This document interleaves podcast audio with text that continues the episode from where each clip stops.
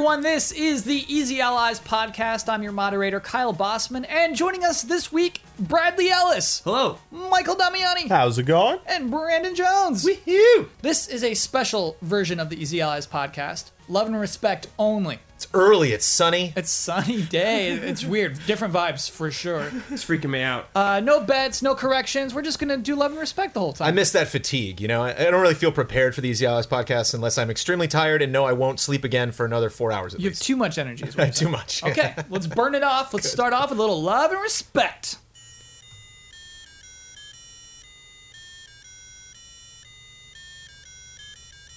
Love and respect. Okay. Oh, so many. We got some serious conversations to have. Oh, I'm pretty excited about the submissions that we have for this podcast. Let's just begin. Hey, allies. My question to the panel is regarding power. Specifically, the current race between Sony and Microsoft to have the most powerful console in the universe. Does it even matter? Sure. Horizon Zero Dawn looks gorgeous on PS4 Pro, and Phil Spencer keeps talking about how great games will look on Scorpio. But what about Nintendo? Breath of the Wild runs at 720p, and no one cares. It is. Sure. And I mean, 900. We can do a correction already, 900p on when it's docked, and no one cares. It has set the industry on fire, and surprisingly, I've seen no one complaining about the resolution. Using games like Rise, Son of Rome, and The Order 1886 as examples, do some companies focus too much on how a game runs and looks instead of focusing on compelling gameplay, love, and respect? Can I just go back to Zelda real quick? Go back to Zelda real quick. The power big time matters on Zelda because it runs bad. One of the best reviewed games of all time, Brad. Yeah, but it runs bad and it would do better if it ran better. It would be a better reviewed game if it ran better. Yeah. It would have that 98 on Metacritic. It would... Certainly probably got a high review from us. Sure. Yeah, like, if you have more power, you can have more revision also. Like, gameplay, you can expand upon it. Damiani, let's address that right now, actually. Okay. Is that half star only disappearing because of performance? Because of... People seem to just keep reading about my dungeon complaint, but that's right? Cool. So you have... There are other parts of the game that you... Yeah, there are other issues with the game. It wasn't just the frame rate, but I'm not going to deny that Brad is correct that if the system was a little bit more powerful, it would run more smoothly. Mm-hmm. People would... It's already getting amazing praise, yes. It's just a little bit more icing on top if they had just nailed that performance. And the fact that it is only running at 900p... and, 720p undocked. But the problems are when it's docked, 900p, and it's still having those issues with the frame rate. I don't know. It seems like Nintendo, if the Switch is a little bit more powerful, it was 1080, and it ran at a locked 30 frames pretty smoothly most of the time. People would be like, there would be like, you'd see like more flawless. Nintendo doesn't care. They're selling out. No, they don't. Right they now. Don't. No, I get it. They don't. And you don't. Are Sony and Microsoft in the wrong race right now? So no. Let's not forget how amazing Zelda is as a game though, and I think that was part of like the question, like should they be focusing on this arms race, mm-hmm. or should they be looking internally at their software and being, hey, who cares if we have this super powerful system? The software isn't good enough. Even if it's making use of it, if it's not compelling software, who cares how good it looks? Mm-hmm. And I take that stance. I don't care how good your game looks. If it's not good, if it's not fun to play, if it's not like a quality game, whoop-de-doo. Here's your 10 in your presentation category, but enjoy your like low marks and everything else.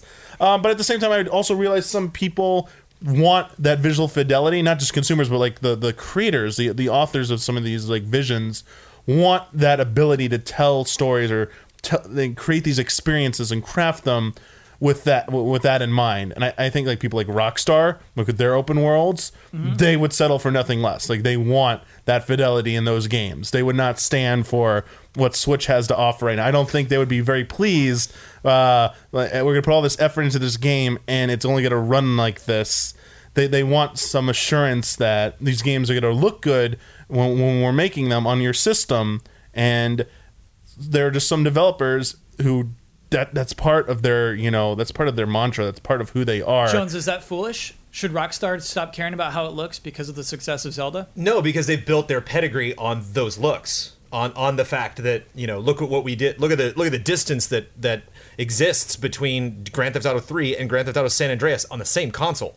You know, we did one city and then we did three. You know, like, that's crazy that they were able to do that. And I think they were showing off, and in a way, as a fan at the time, I was expecting that. You know, like, I definitely wanted that to meet, you know, a certain qualification of how it looks. And I think that's, like, the big difference is those expectations. Like, we know Nintendo took forever to go HD. You know, there was really, I think, only a handful of games that looked absolutely gorgeous. Your Tropical Freeze, your Mario Kart 8, that really showed what the Wii U can do. But, like, Captain Toad. Like, it wasn't something that an upcoming Wii U game had to have. Mm-hmm. Like, there was no, I didn't see a lot of reviews of Nintendo games on that system that they were like, this game doesn't look like Call of Duty, what the hell? You know, it's just like, okay, we can kind of set the bar of what we expect a game like this to look like.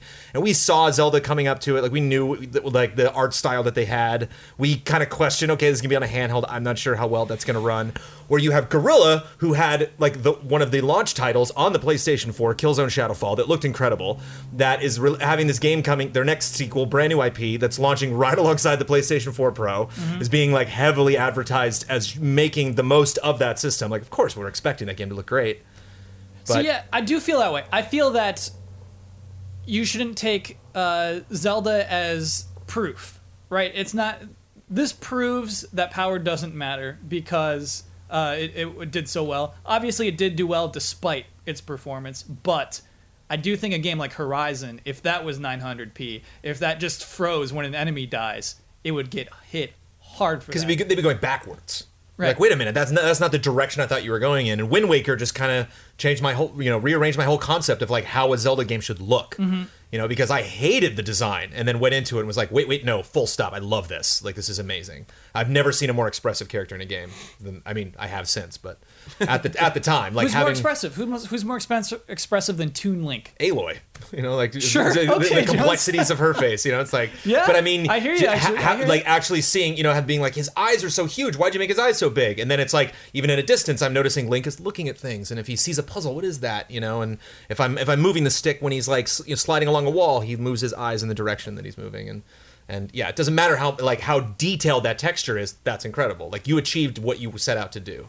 So, and what a lot of these developers set out to do is to make a bleeding edge graphics game. Yeah, Brad, do you think that it truly is two separate audiences who are buying these games? Buying a Switch as opposed to buying a PS4 Pro or a Scorpio? No, us.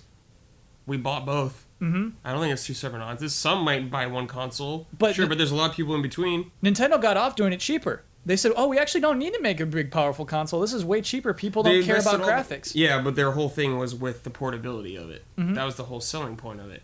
Like, if you just released it again without it, it's just a Wii U again. Mm-hmm. Same thing. So that, I think that is a good point. In that, I think we also excuse some Switch deficiencies in that it's portable as well. If the Switch was a hard console you plugged in your TV and Zelda performed as it does now, I honestly think it would be hit harder in reviews. Yeah, it would have. Definitely. It would have, yeah. I think it got a little portable bump, to be honest. And it's new hardware. People are hyped on it, you know? Mm-hmm. It's the honeymoon phase right now. Yeah. The honeymoon phase. So, yeah, I do. I think the premise of the letter is kind of flawed. I think there's a truth to it. I think Nintendo made the right call with Zelda to put it at, like... How can you tell them they did it wrong? Yeah. How can you? That's the hard thing about Nintendo. It's a position I'm always in with Nintendo. Yeah. I'll gripe for, you know, an extended amount of time and then realize at the end it's like, I just should write that down on a piece of paper, crumple it up, and throw it in the trash because it doesn't matter. They're laughing on their money. Yeah. They're counting their fat stacks and saying, "Well, okay, cool, cool that you care about frame rate and resolution." Sure weren't laughing about the Wii U though. Right. Yeah. For some reason, the Switch worked. But graphics were not the issue with the Wii U. It was supporting of that system and all their weird online... Tell that people did third-party games on it. Yeah, I still wouldn't say graphics was a problem with it. I do think the Wii U had... Everything probably looked like Watch Dogs on that thing. Not good. Performed poorly. Absolutely. But I would count that as problem 15 of the Wii U. I honestly think... Lock it in. Number 15. Number 15. The graphical performance. Okay, let's do a fun one. That's not... We'll save that one. That's not fun. Yeah, exactly. That is what went through my mind. Very much not fun, that one right there. Actually, no, we're doing topical. We're staying topical. Here we go. Because I don't get to talk about news this week. We're going to handle this question. Hello, allies. I would like to have the panel talk about the Mass Effect Andromeda animation problem. Mm-hmm. Specifically, the fan backlash that has been going on social media. Threats and other things have been done to people that have or are working for EA. What has changed so much that fans have become so vile over these years? I am 1 year younger than Brandon and seen gaming turn into something that is today, and seen gaming turning into what it is today. But over these past few years, this is happening more and more, and I don't understand why. Love and respect, Fetui. I think there's two things here. Yeah. Wait, let's go ahead, Damiani. You say your thing, but I'll answer. Okay, because I don't want to cut you off. The way I think this is complicated is that the Mass Effect animations are bad. Some of them. Yes. Some of the faces in Mass Effect are not good. And some of the animations are bad. Right. And so it's kind of part of that is we have to be on that side and say, oh yeah, those things are bad. However, the reactions is what the question's about. Yeah. That's the part. Specifically about the part that they say from their perspective, it's been happening more and more over the past few years. I think I want to speak to that in saying that I really feel that as more people have joined the quote-unquote gamer club, as we've gone more diverse, as we've tried to do more diverse representation, because 50% of gamers are female now. Like, it's not a boys club anymore. That was like the perception, like in the early days of gaming, it was mostly for like guys. Like, mostly guys played game. That was the perception. That was what all the marketing was for. Sure. So the fact that the audience has expanded and there's more people like that are being recognized now and have a voice with social media to speak up about, hey, this game doesn't speak to me. I think that's why you're seeing more of it in the last few years. It's because people finally have a voice to express their concerns over representation in these games. And that, I feel like this has always been a problem, but it just wasn't very prevalent because it was an echo chamber for the longest time.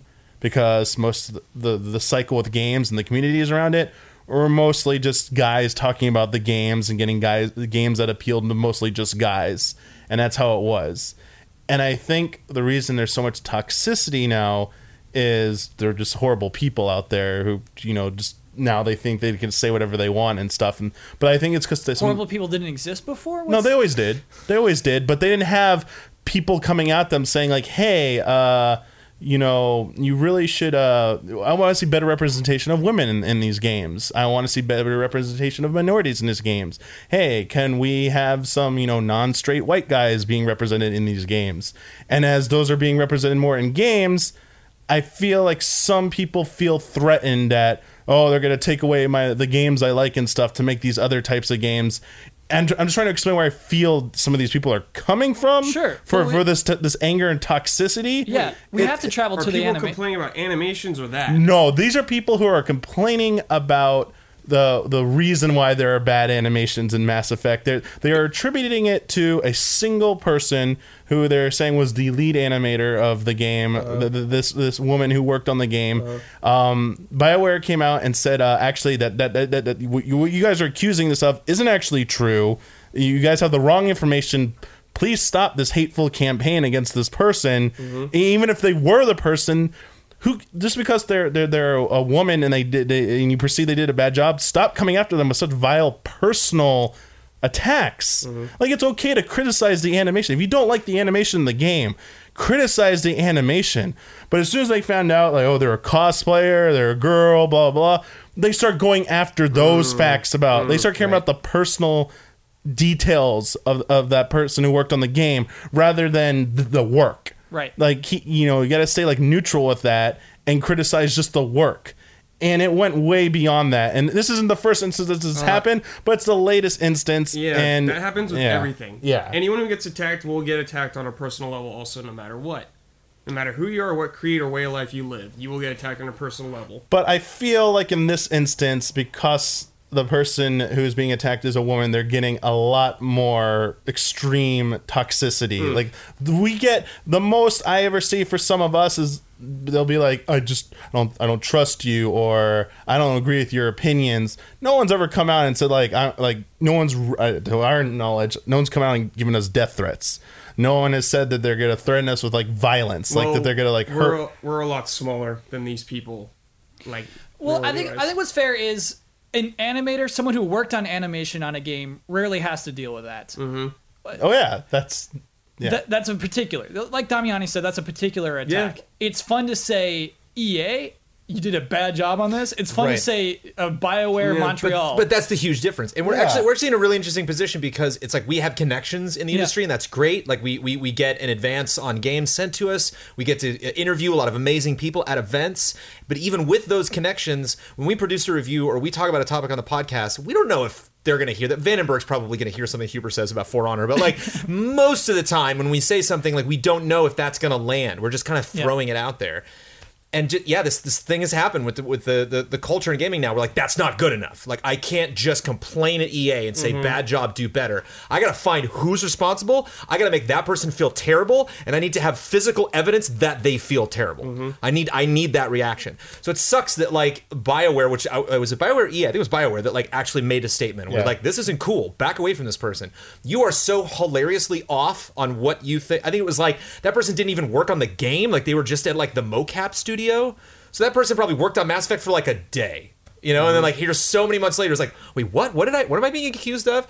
And because they just got so they get that notice from BioWare, and that while I believe it is the responsibility of BioWare to do that, to support their employees or people that they work with, I'm very proud of them for doing that. That's exactly what those people wanted. They got that letter from BioWare and we're oh, wow, look at that. Yeah. Look at what BioWare had to do because I told this lady that she probably slept with somebody to get her job.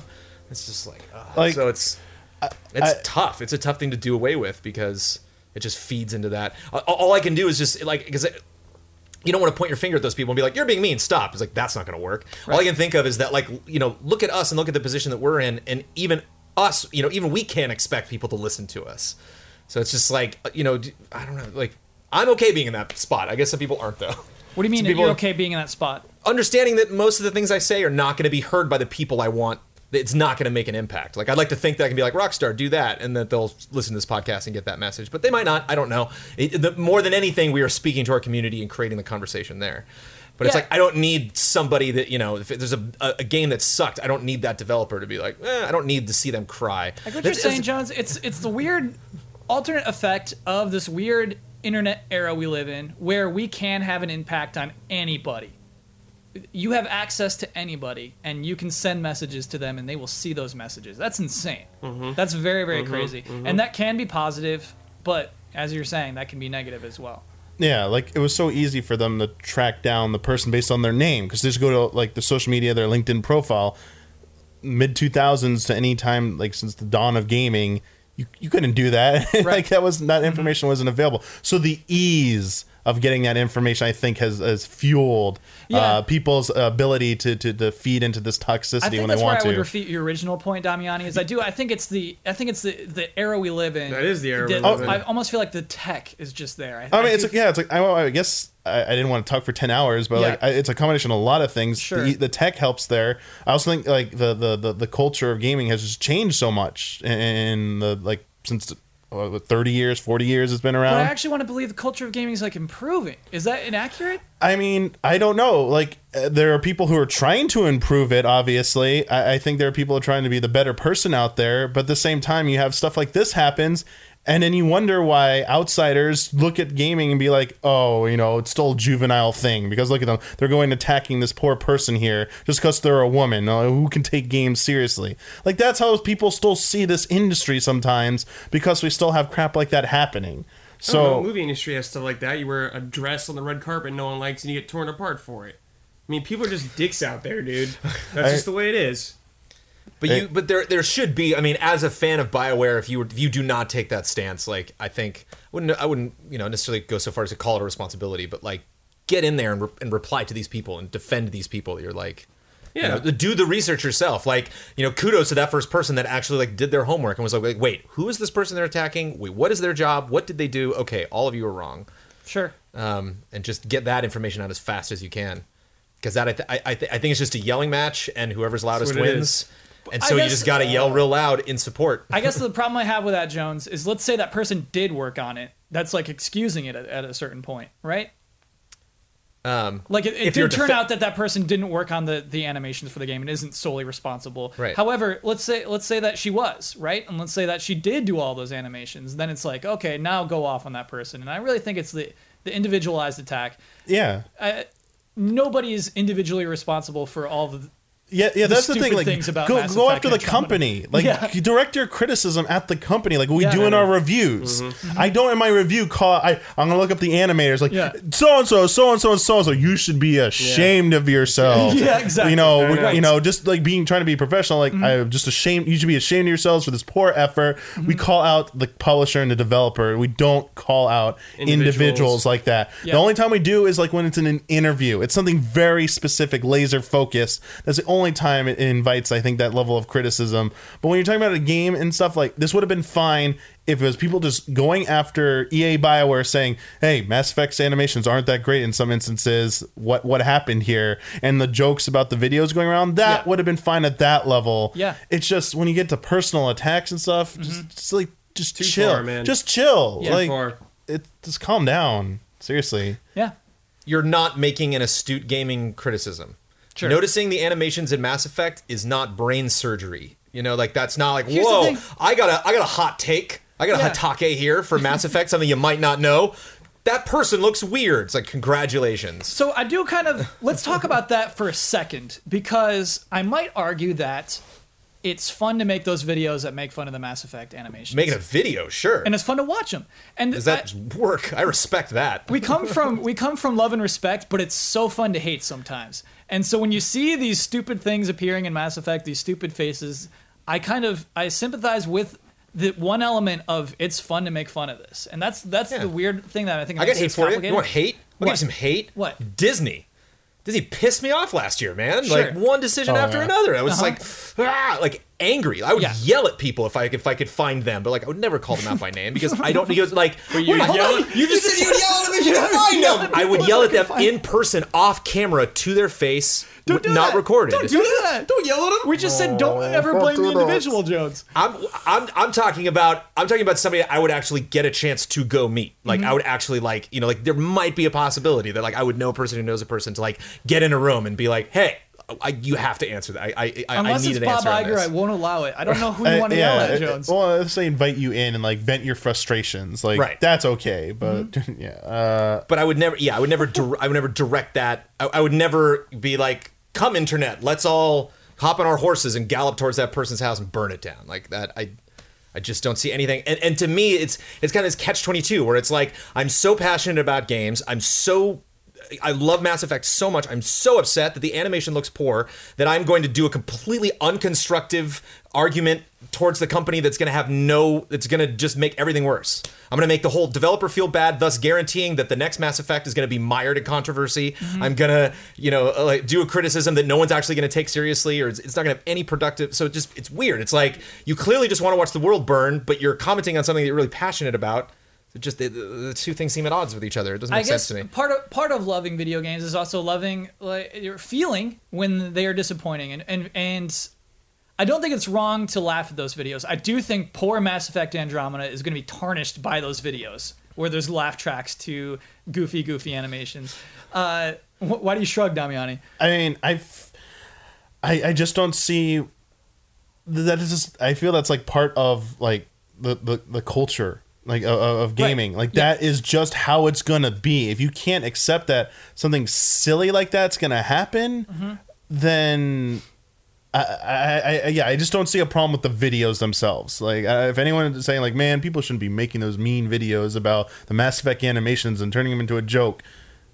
Why? Like, this is what, and you're talking about this ain't age of technology. This is what happens. Like, everyone's aspiring to make the next stupid meme and stuff like that. Who can be like the funniest out there? And this is just what the culture demands and stuff. And if you don't like it, then try and do something about it to change it. But this is what it is right now, and you should not be surprised to see stuff like that happening because that's what we've let it become. So I don't really know what people expected at that point. You could actually turn that around. Like BioWare in a weird way could kind of embrace that and be like, yeah, you know, it's a new gen, what are you going to do? But this other part of the game is cool. Or like there's something you could do it like the Sonic the Hedgehog account. If something like this was leveraged at Sonic, yeah. Yes. That account would fight back. You're right. You know, Sonic could handle it. Whoever is on that Twitter account, whoever is managing Arby's, all these weird accounts that pop up, we're just like, whoa, that something's going on there. Someone is paying attention. All right, so let's do it. As opposed to just BioWare being like, let's wrap up this conversation. Never say the word face at a press conference. What BioWare can do, Brad? What can BioWare do right now?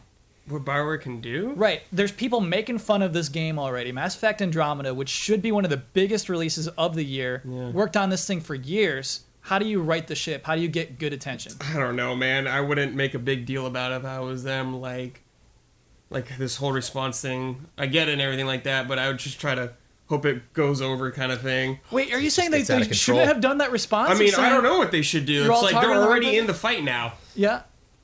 We're always in the fight. Once you release a game, you're fighting every day. Yeah, I mean, you should stay with your employees. I don't know, but like giving the middle finger to everybody, I don't know if that'll really help. No. Right. I don't think middle finger is the option. First of all, I do think they made the right call in saying, going out, particularly against attacking that one person. And so I think on the same end, they should do something lighthearted and silly about the criticisms about the animation. What if there's a line in the first DLC that comes out for Mass Effect where somebody goes up to Ryder and is like, your face is weird. And they're like, oh yeah, well your face is weird. Just like one little line. Yeah. That fan that's like, oh, I'm still going to play this, but God, faces look weird. And all of a sudden, oh, that was funny, BioWare. Oh, you're okay. Right. Okay, now we're on the same page. Like now we're actually, now it's not just like you're on the tower and I'm lower and I'm slinging arrows at you. Mm-hmm. Now we're actually kind of having a conversation. Like, now there's a give and take. I'll tell you a commercial I love big time is, it was for Tiger Woods, and it was making fun of the dumb glitch where Tiger Woods can walk across water, and it showed, like, the EA guys behind the scenes as they're trying to design the game, and they're just, like, watching, they're, like, catching, mocapping him walk across water. That's so fun. I remember reading playing Fable 2, and there was a note I found that said that the guy from the first game that's like, your mana is low. Like, he'll say that in Fable, like, every time your mana's low. That, like, he was found dead in his office, like, where like, that was written in blood on the wall. And it's like, whoa. Oh, later on. So it's Lionhead knowing, like, that was a major criticism leverage of the first Fable. Let's put a joke in the sequel where we got it. We know that was a mistake. Cool.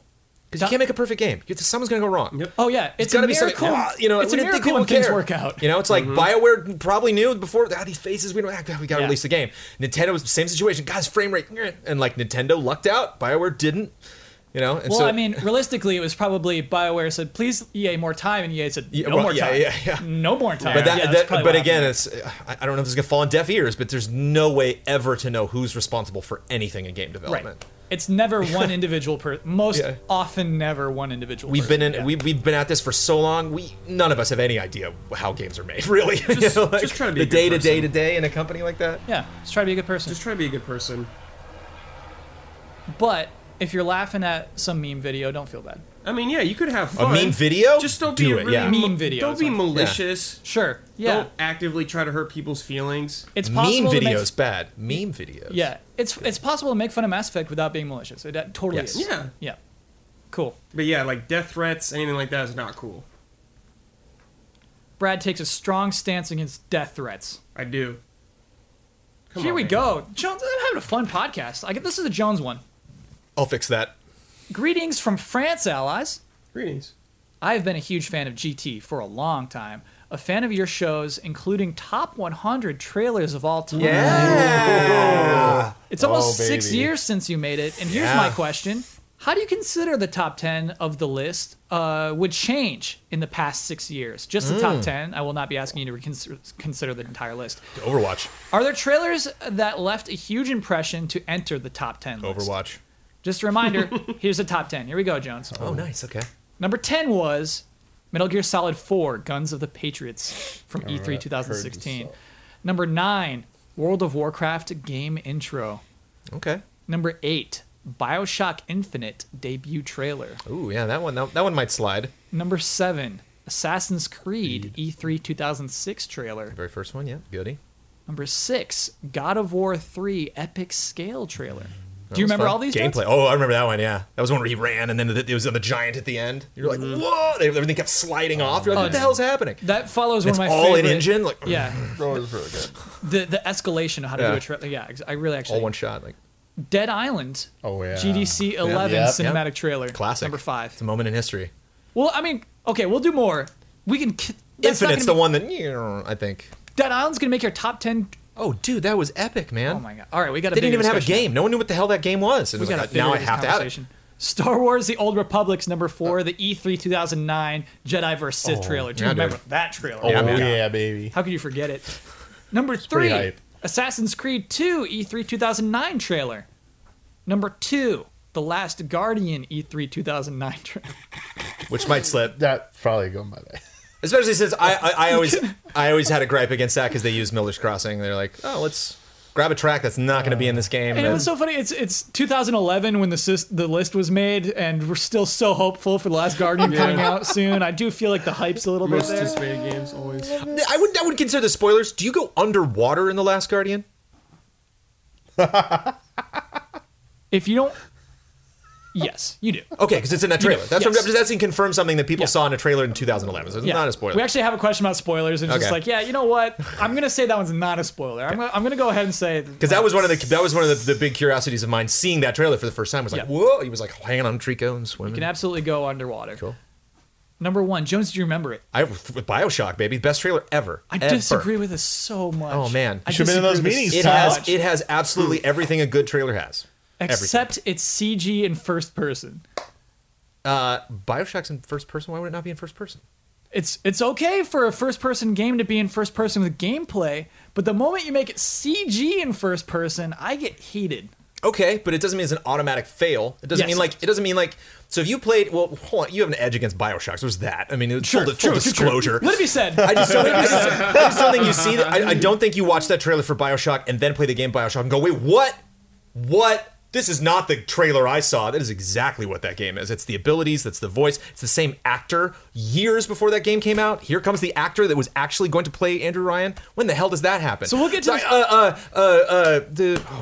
the first review we ever did that Huber played with the actors, the TV show, the Xbox One. Quantum didn't even have the actor right for like a year. They just like threw in another actor, and we're like, no one's gonna notice. I was like, what the hell happened to the old guy? You can't knock the trailer for that. Here's my feeling about CG trailers, John. You can do CG. CG trailers can be great. They have to accomplish something that gameplay couldn't have.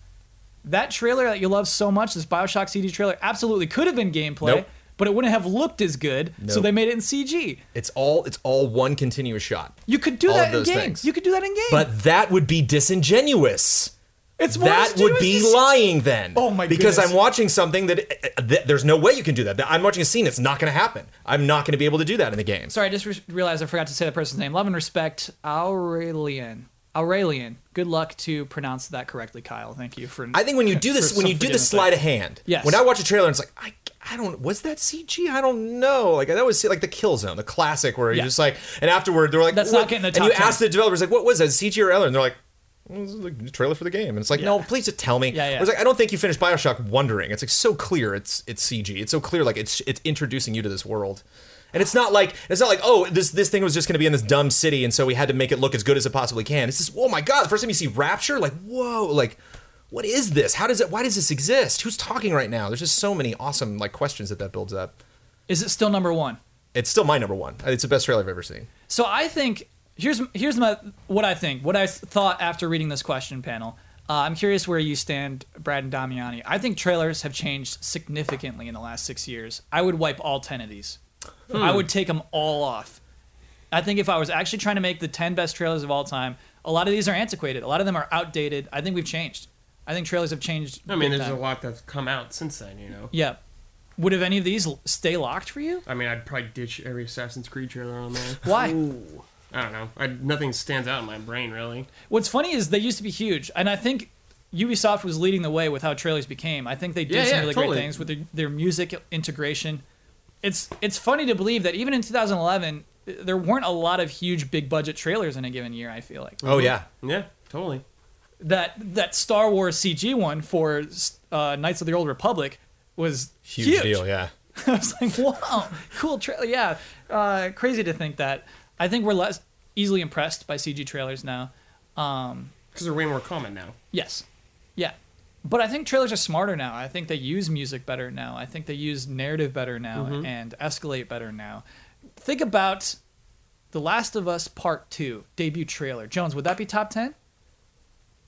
The answer is yes. Yes. It would knock off Bioshock easily.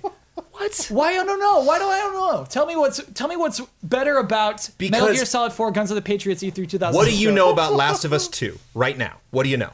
Okay, I know that we're flashing forward in time. I know that things didn't work out so great after the first game. Really? Yeah. Do you? I'm being sarcastic. Absolutely. I do. I'm sarcastic here. I just have a sense of tone, Jones. I have a sense of... It's very similar to the first game. What's different in tone in Last of Us 2 versus Last of Us 1? This game looks amazing. I'm just being a pessimist here. I'm just playing devil's advocate. Tattoo sleeves, bruh. That's it? No. Guitar playing? I guess you could say it's not a huge shift in tone, absolutely. I get a sense of... It wasn't a violent trailer the way that The Last of Us was represented. When that first debuted, we saw just, we have to kill these clickers and things. It was an action. It was just more action in that, more action and suspense.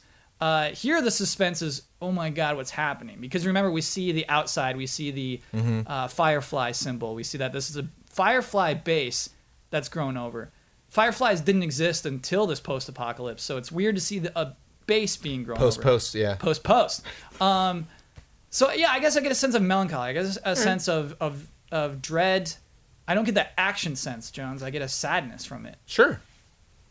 But that beats taking a syringe and jabbing it into your hand and having fucking bees come out and then throwing the bees at a giant submariner with a drill on his hand who's taking care of a little girl. You look at that scene and you're like, I got this. I got that. I understand this whole game. There's nothing unique to this about me. The little girl, yawn. Little girls and shooters, been there a billion times with them hiding in holes in this underwater metropolis. It's every frame of that trailer's what? Huh? What? Whereas Last of Us was is Ellie in it? Yes. Is Joel in it? Yes. Is it coming out soon? Great.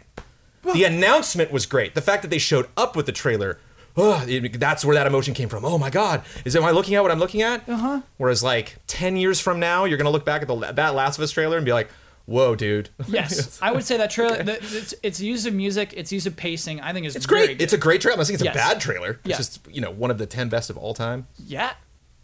Well, I don't know. Especially what trailer was introduced as they're working on this. Mm-hmm. They haven't, it's not, you know, it's not right there yet. You can't say that makes a trailer less good. Again, that's outside context, changing the voice actors. You can't be mad at poor Quantum Break.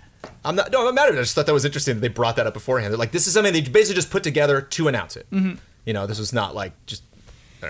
Some announced trailers are good. Damiani, what goes in the top 10 and what gets voted? Oh, here we go. I'm not going to give you all of them. I just that. I feel we, due to the outcry of an omission in the top 10, it didn't quite make it into the top 10, and we picked a different trailer actually for this game than the one everyone was saying we should have picked. I think the legendary E3 Metal Gear Solid 2 trailer. Kojima's, magnum opus, sure, where he set the tone for ridiculous long trailers. Mm-hmm. That should probably be in there because that's not a good trailer though. For the time it was holy crap. This is not for the time. I'm sorry. When you give me top 10 of anything, when you're saying of all time, yes, I judge it by when it came out. Mostly it was a good when it came out. What's its impact? Because newer things always would have the advantage then. It might as well be top 10 most trailers of 2017. But that's the point I'm trying to make is I think trailers have gotten better. We've obviously they could have, but Metal Gear Solid 2 trailer. When you're judging the broad scope of it, that's how I account for stuff. Otherwise, everything would just be the newest stuff. I don't know. I like that. I have a far deeper appreciation for historical value and what it did at the time. If you were there, you had that frame of reference. I think trying to present that frame of reference to newer generations is extremely important. When you make lists like this, when you have that insight, I don't think you should just give it to how is it aged and stuff. You could talk about that, but I feel just excluding it because it hasn't aged well, ignoring what it did at the time, is a disservice. Otherwise, you get these really specific list of top 10 trailers that were amazing for their times but haven't aged well. You start having to add on those modifiers. You don't have to add on those modifiers if they don't get it on the list. Oh, just boot them. I think a major cutoff too. If at Easy Allies we were to do any kind of trailer feature, if the game has not come out, disqualified. Why? Because you're not telling me the fact that, okay, you are excited for Last of Us 2 because it has not come out yet and you're pumped for that game. You don't like the Assassin's Creed trailers because you're tired of that franchise. You're biased. You're bringing your emotions into it. All Brad said about Assassin's Creed was, I hate all those trailers. I hate the franchise. You know, it's like, that's not the analysis. That's not the perspective to take when you're going back and looking at art. Yeah. You're like, I don't like that franchise. Like, well, yeah, okay. Just like we said, Last Guardian's number 2, best trailer of all time. I think it's getting a little hype bump. I think so too. I agree. I think that happened at the time. And I think you're a little desensitized of those 10 trailers. Looking back at a God of War, you're like, I'm just kind of over it because it's been however many years because we've gotten... You know, we're on to a whole new God of War now. I think that God of War trailer is actually pretty good. I think that's a very, very good trailer. You asked about newer ones. Yeah. I, but also the same point, the game's not out yet, so it might, interesting. The Death Stranding trailer, either the original reveal or the most recent one, which is also ridiculous. I'd go with the original reveal. Yeah, the original one. Oh yeah, it's better than the other one. Drags. It does. In a good way, but and again, that's Kojima. It's like, wow, I'm trying to think like the Phantom Pain reveal trailer. The whole, it wasn't called Metal Gear Solid. It was just called The Phantom Pain. I was like, what is going on in this game? That's a very, very good trailer. And in hiding a secret like that in your trailer. Mm-hmm. I think Ground Zeroes actually has a really good trailer, too. Those should be up for consideration. I feel like, the work since then has been pretty good. I don't know how you feel.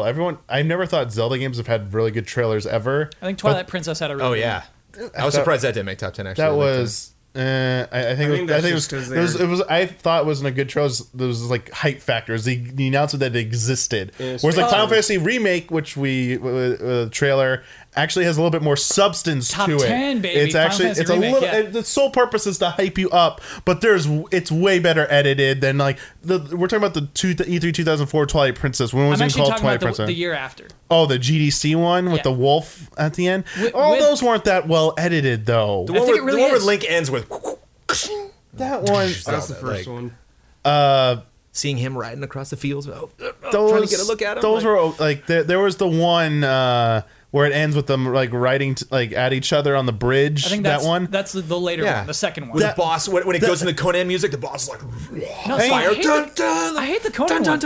I really don't like that one. I mean, it was. I love this. It had a history though. It was Conan out of nowhere, but Conan actually had a history with Zelda in a weird way. That one was better, yes, but I feel Zelda trailers aren't realistically the best overall. I think you can look at it again. I was going to ask you about the Breath of the Wild one, the last one, the January the January presentation one. Remember, it had like this voice work finally, like they spoke in it. You go, here it comes. All that. That's a good trailer. I don't know if it'd get top 10, but I don't think. I can't think of a good Zelda trailer. And the Final Fantasy 15. What about the original short trailer they made specifically for 15 that wasn't indicative of the game? Remember, they had that studio that does the Assassin's Creed trailers. A fantasy based on reality. Yeah, where it he's like driving along, so he wipes out. At this point. Yeah. Yeah, that was kind of interesting. I don't like that trailer. I don't know. I that got me a little excited about the story. Then it was nothing like it. I was like, shit, that's not great. I don't know. I'm trying to think of other ones. What are some other big important ones? Okay, me personally. All right. Bloodborne Old Hunters trailer. It was an incredible trailer to me. Yeah. One of my favorite trailers of all time. Souls has good trailers. Gets me extremely hyped for that game. Tells a story with it, shows a little and not too much, and gives you a great idea what the game is. Top 10 though, Brad? Yeah. For me, yeah. Yeah, I think. So, Jones, the argument I would make... it's all subjective. I think that trailer is more elegant than some of the trailers that made this top 10 in 2011. Sure. I do. I think the DLC... trailer for a game is better than Bioshock Infinite's debut. But Overwatch is better than that. Overwatch, I think Overwatch is my favorite trailer. Jones said Overwatch immediately. You're right. We didn't even talk about it. That's that was like everyone else making a trailer saw that and was like, that's the point now. Yeah. Like, Blizzard, man. Yeah. I mean, if we had more money than God, we could do that. It's like, they spent the money on it. They knew, like, and it's honestly not that easy. Yeah, it's not just money. That was a huge deal to announce for that company to announce a new franchise. Like, there was a lot weighing on that. Yeah, and they just knocked it out of the park. The Realm Reborn trailer, which is the intro to the game. Yeah, the Muhammad attacking. We lit CG World of Warcraft intro onto this list, so why not? I mean, but it was used as a trailer first, then presented as the actual. I won't get to it. It was used as something else for it, but it counts and under our rules. Do they use it in Overwatch? Do they use that reveal trailer, or is that explicitly... That was just... That's not a game intro. That is... Yeah. That was the advertisement. Maybe that's sick. When you boot up the first time, maybe. Jones, can we give that to number one? Can we Overwatch? Can we boot Bioshock? Oh, sure, yeah. I think that trailer is better than Bioshock. Okay. But it's CG. And the game's not CG, Kyle. Like, it's not first person, Jones. Imagine. But the game's first person, it's disingenuous, Kyle. Imagine. I finished that video and I asked, does the game play that way? Am I little kids walking around a museum? Is that this video game? Because it's not first person, Jones. Imagine a first person Overwatch trailer where you're using your ults and you're like shooting people in first person in incredible CG. That's What was the Cyberpunk trailer? The teaser one. Remember the bullet bounces off her cheek? There's only been one, Yeah, that one. It sticks out. Wow, that's kind of cool. That's a cool reveal. 3 years now? Maybe 4? Oh, more than 3. Wow. Yeah. No, yeah, that was... But it was after Ellis came out. That might be 5 years. Yeah. I just remember that. Right, it was before Witcher 3 was out. Still excited for that game. So yeah. Like, I'm not too hyped. Hell yeah. I acknowledge Witcher's a great game. The series, sorry. Oh, Witcher 3's got some good... I was just going to ask you about Witcher 3. Yeah, the barn, that barn fight. Oh. Ooh, the vampire one? Yeah. I would pick killing monsters. Well, she's like a ghast or something. That's it, yeah, the one where she's singing in the beginning and then... that's... Oh, you mean by the tree. Cool. Yeah. Yeah. But yeah, they're both of those trailers. So good. Yeah, very good, yeah. That's what I'm... Jones, trailers are good now. You're right. Trailers are good now. Yeah. A lot more competition. The reason why Overwatch hits so much for me is it was the first. That video started playing and no one had any idea what was going to happen. So that's why Bioshock, it's the complete introduction. In a minute and 45 seconds, this thing exists now. Yeah. You know, now I'm like, whereas like a trailer for a sequel where I'm just, I had no idea what the hell Ellie's playing guitar, oh my God. It's like, I get the emotion, but... Is this an MMO? So Jones, Last of Us Part 2 needs a trailer, man. Of course it does. Yeah, but every trailer doesn't have to be the best trailer ever made. Oh. I'm not saying it's a bad trailer. I'm saying it's not one of the 10 best trailers ever made. I don't like that the top 10 can only be reveal trailers. I'm not saying that. I'm comparing and contrasting. I just put all hers on. What about... Just keep throwing examples out and we can find a good gameplay trailer to put in there. What's up? The Uncharted 4 trailers? Yeah, gameplay trailers are hard. And I think Uncharted 4 would maybe count, right? Maybe. Yeah, none of those specifically stood out. Yeah, Damiani, I don't know if I would let an Uncharted 4 trailer.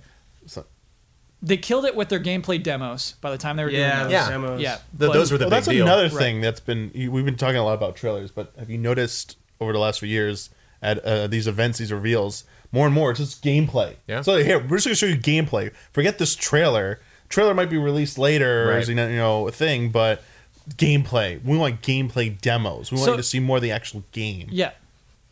What about it? No, have you noticed that? Like, I feel like that's also another thing is maybe there's some backlash for all those CG trailers, for all those the surge in them. And I was like, man, I'm just getting tired of these. They're cool, but I'd say I don't want to see this. I'd say the backlash peaked with No Man's Sky. Really? Yes. That recent. Hey, don't show that stuff in trailer. And No Man's Sky has a great reveal trailer, by the way. Oh yes. Yeah. Well, I think the score to that game was so killer. And and I think the reason that game would not get top 10 is Jones's rule about that game's got to be out. I don't think we would get No Man's Sky in top 10 right now. Yeah, but I think that's concept over edit. I think we were in love with the idea, the concept, but it's like so good, Jones. The way that they carefully give you more information as you move forward. When that first reveal, when he gets in the ship and then he takes off. Yes, yeah, right. It's a really good trailer. Yeah, but I don't think it'd make top 10 because of the bitter feelings afterward, which is I think why people want. Well, because you have the proof. You see what they were up to. Yeah. You look back at that first Assassin's Creed trailer and, there's a lot going on there. That the first time I was like, why is it glitchy? And later it's like, how cool. That they didn't right off the bat be like, okay, you go in the past and you do all that. They're like, no, we'll get the world set up. But we'll, throw in a little, sprinkle some questions in there. What's up? The Watch Dogs reveal trailer. Was like a game demo? That was gameplay. Demo? Sure. Yes. That was a demo. What was the one where they revealed it was like this elaborate trailer or whatever? That was that? Because everyone got super interested and all of a sudden. Division. It was the Division. Thank you. Yes. Sorry. Yes. Everyone's like, why don't we know what this is? But holy crap, this trailer! Like, dang, even the Division had some really good trailers. Dude, I got shot down for when we were picking our best trailers from the year for that one. That's you're going around the apartment, time's passing really quickly. We don't have that one, huh? I like that trailer, Jones. I got. At the time. People loved it at the time, but then later... that was my favorite trailer from that E3, and it did not win. Any of the new Tomb Raiders have good trailers? I'm trying to remember. So I actually... Oh, no, the teaser for Rise of the Tomb Raider was awful. We disagree on this. I really like that trailer. Her and the psychiatrist? Yes, yes. But she's like talking to him months later. Yeah.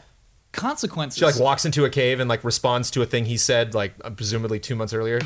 Well, they dropped it for you, Jones. They dropped that whole narrative. It wasn't part of the game anyway. Good. And CG. And CG. Deus Ex? Any of the Deus Ex trailers? For hours. This is so great. Jones, do you like the Deus Ex trailer? I forget. Oh, no, I hate no. You hate those? Where it shows you a giant city and then tells me it's in the future, and then shows me crazy cybernetics, and then tells me technology has advanced. Yeah. And I'm like, get out of here, really? Like, yeah. Oh, maybe. Jones, you know, it's but funny. I want to love it. Like that's why that trailer irks me, is because it's like the movie Speed. It's so close to one of the best action movies ever, and that trailer's if you just tweak this and that, yes, you made it. Jones, you know how at the end of podcasts I'll say frequently, you just tell us. If you want to see something, just tell us. And then a lot of people on Twitter are like, why don't you do a trailer score anymore? That's a stretch goal. It's a tier. That's a stretch goal on Patreon. It. Go make it happen. We'll do it. Yeah. We'll talk trailers. Jones is ready. Yeah. I'm glad we got a little trailer talking this week. Okay, we got one more. It's a 1-hour-long podcast. We do them short for love and respect. This is an interesting one. I don't even know how to handle this one. Oh, boy. Just one more question for the whole thing? Yeah. You sure? Why? What's up? Oh my gosh. Yeah, I mean, it's still a it's a special, but there's still rules we gotta abide by.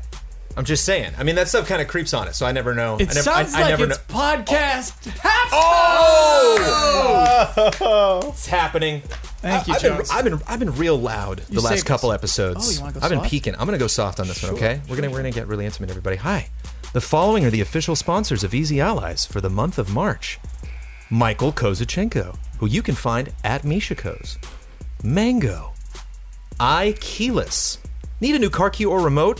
iKeyless.com has been in the key replacement business since 2002. Check them out today, and they can help save you up to 75% off of the dealership's prices. If you type in offer code EZA at checkout, you'll get 15% off of your order. Hoag Law, business law firm. Whether you're starting a business at level 1, stuck fighting the dreaded fundraising boss, or finally cashing out with a well-earned high score, you need a good business lawyer at your side. At Hoag Law, they're not just attorneys, they're entrepreneurs with more than a decade of experience representing software, hardware, and game developers, and we're developers themselves. They're proud to support the Allies, so check them out at www.hoaglaw.com. Steve Lichman.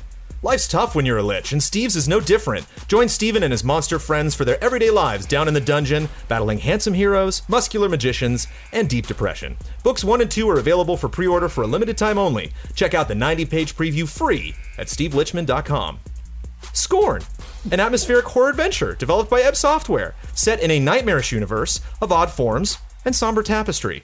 Go to scorn-game.com for more information. All these links are available in the description. Thank you to our sponsors. Thank you, sponsors. Thank you. Whew.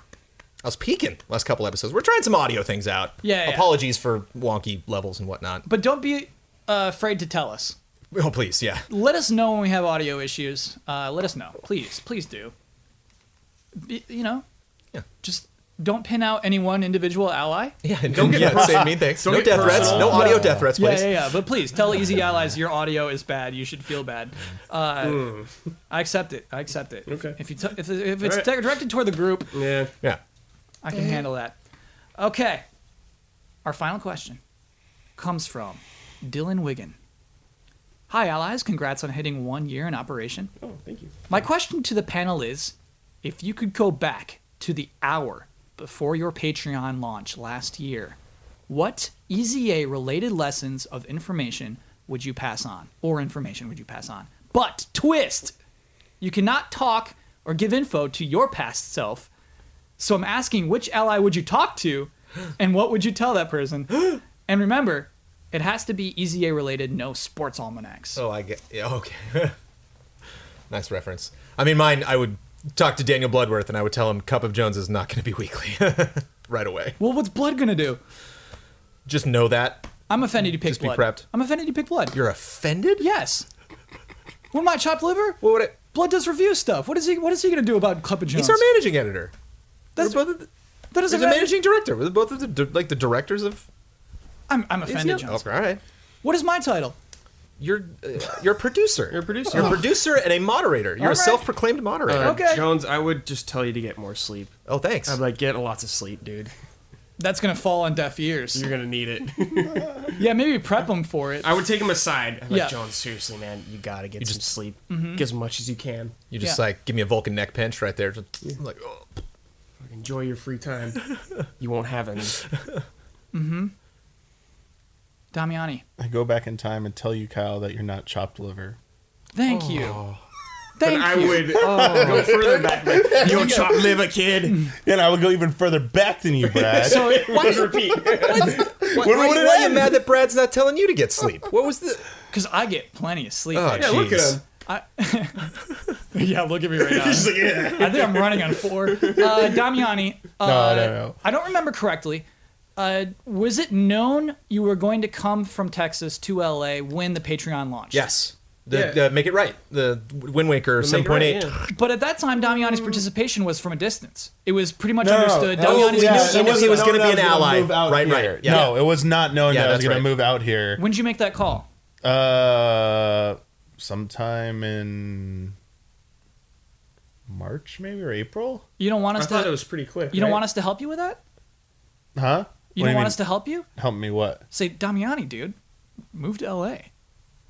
I mean, if you want to be brutally honest, in retrospect, I maybe should have waited a little bit longer. Whoa! Why?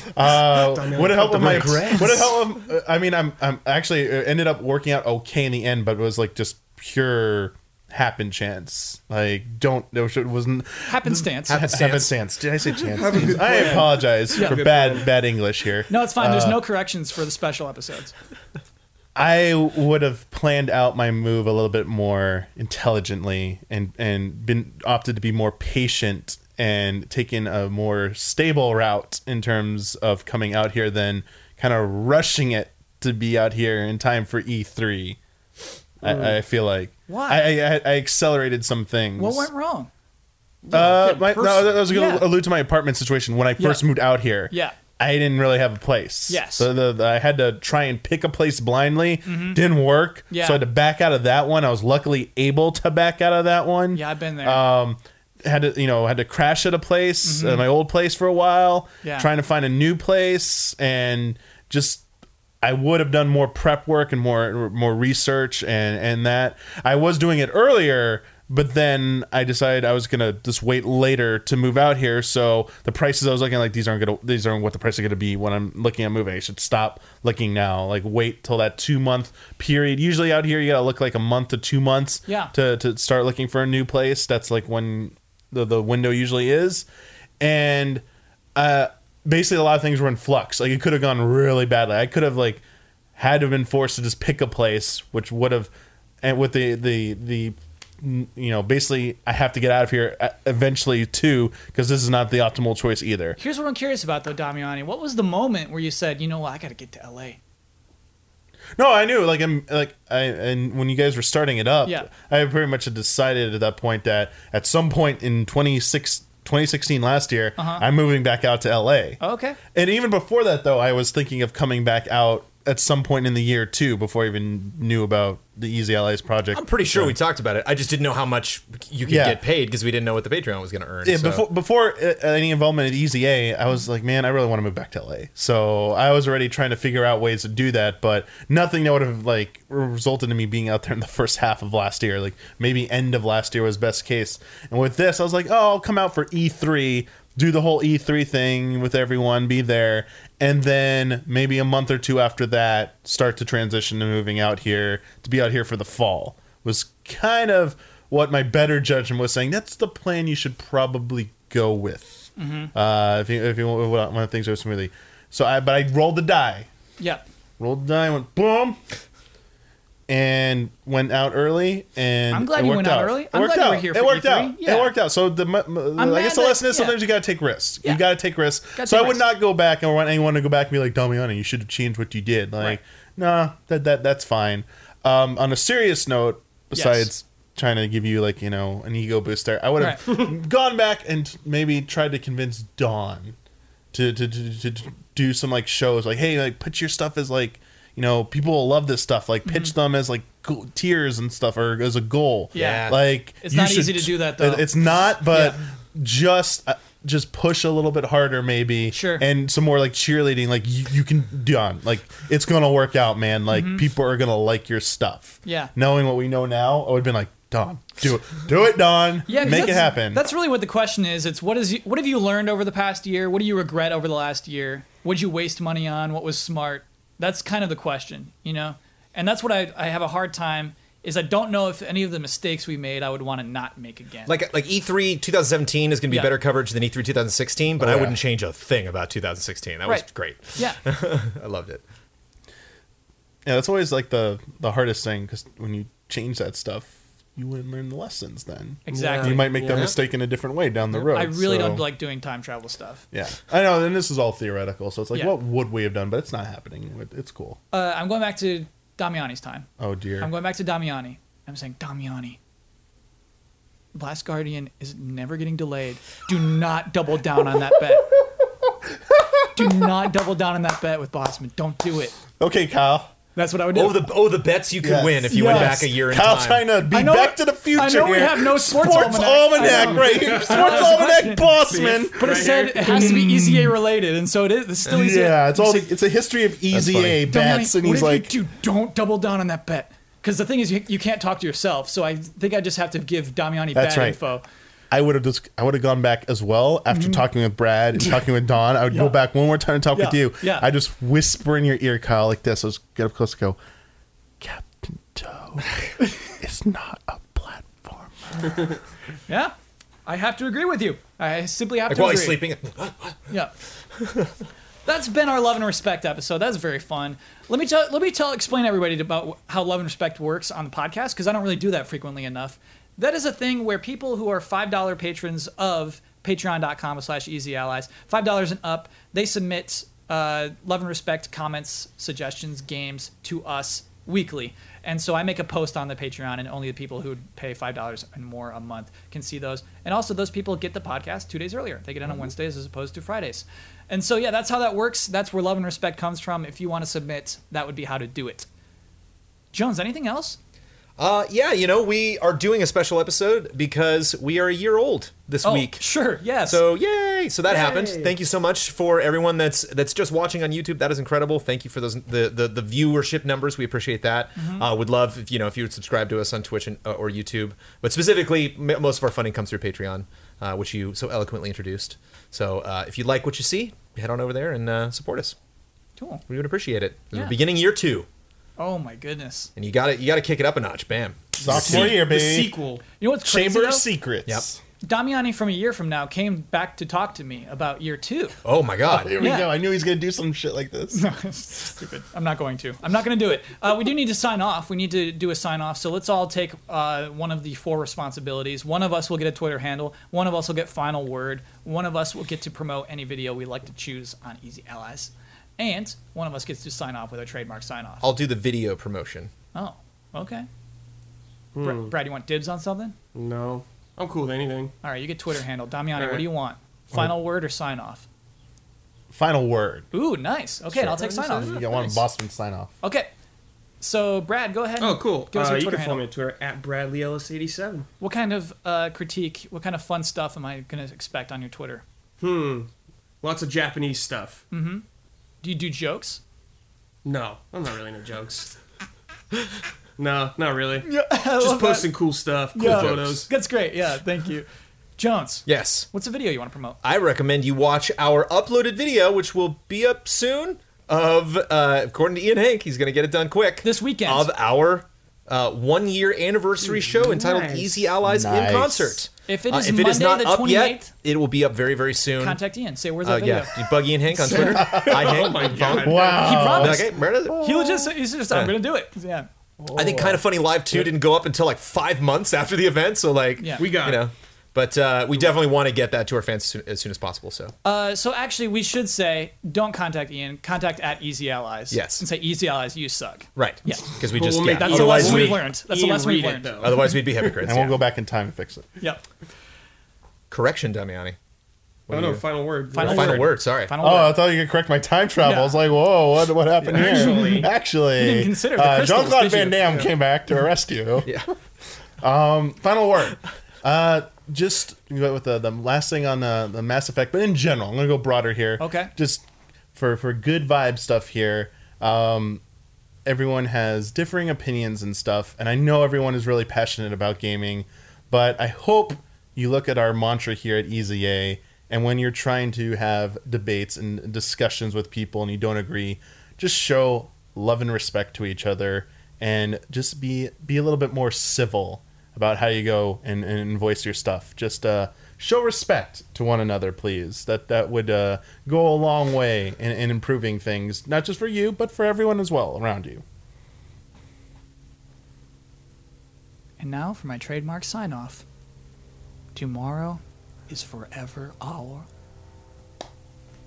It's been a while. It's been a while since I've done... It's all ours. Tomorrow. It's been a while since I've... Yeah, I was like... You had one job, right? Bossman. We all had one job. You're one of the best. And you messed it up. I'm going to go back in time, Kyle. Tomorrow is forever all ours. There we go.